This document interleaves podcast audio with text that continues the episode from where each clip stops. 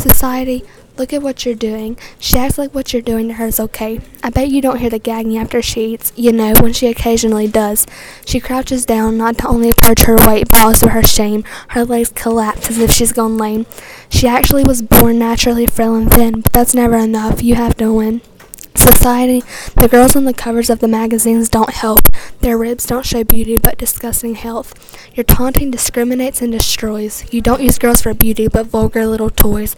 Look at her hair. Can't you see that it's thinning? You don't even notice that, but just that you're winning. She wasn't always like that until you took her and condoned her, molded her into what you think looks best. But that's the problem. Stained breath and frail bones don't make someone beautiful.